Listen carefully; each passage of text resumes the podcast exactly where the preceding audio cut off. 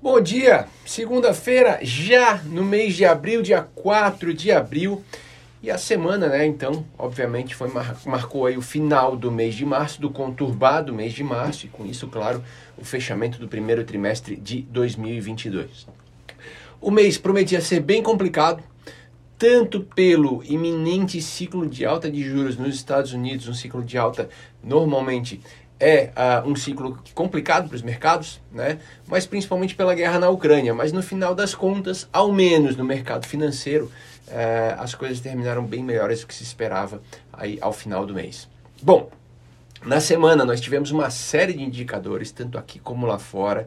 Entre os principais a gente teve indicadores de inflação. Aqui a gente teve o que veio mais uma vez acima do esperado, vem arrefecendo ali janeiro, fevereiro e março, mas números muito altos, já acumula alta de mais de 5%, quase 6% em 2022 tá?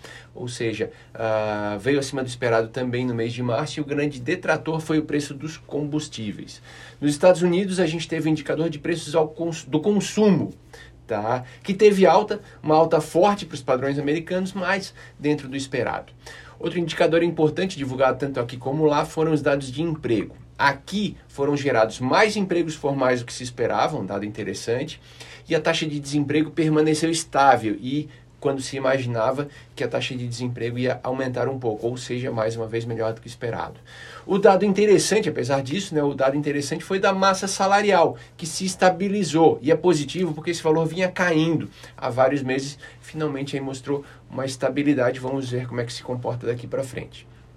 Nos Estados Unidos, é, a gente teve criação de vagas no setor privado e o payroll, tá? O mais importante é o payroll, uh, mas ambos sinalizaram é, que o mercado de trabalho nos Estados Unidos está muito forte, em muitos casos com mais vagas abertas do que com pessoas disponíveis para trabalhar.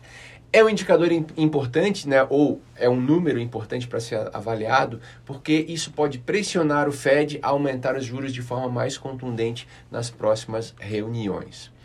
Por fim, a guerra na Ucrânia. Né? Nós tivemos negociação de paz durante é, alguns dias ali da semana, mas o que acabou marcando mesmo né, o, o, final, no final das contas foi a acusação da Ucrânia de crimes de guerra cometidos pela Rússia, com a morte de muitos civis em algumas cidades ali que foram reconquistadas pela Ucrânia. Isso deve pressionar para o aumento de sanções do Ocidente para a Rússia, né, a Rússia, é, inclusive com uma declaração aí de Olaf Scholz de que a Alemanha já cogita buscar outras fontes de petróleo e gás.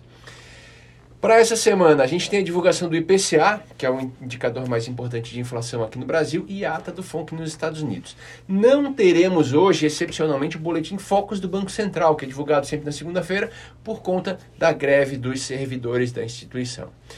Atenção também para a corrida presidencial, que deve começar a tomar forma de fato agora, depois né, de, de das janelas partidárias é, que se encerraram uh, na semana passada. Né? E também para alguma movimentação no Congresso que pode incluir aí a reforma tributária. Ou seja, vamos ficar de olho, ok? Uma ótima semana para todos!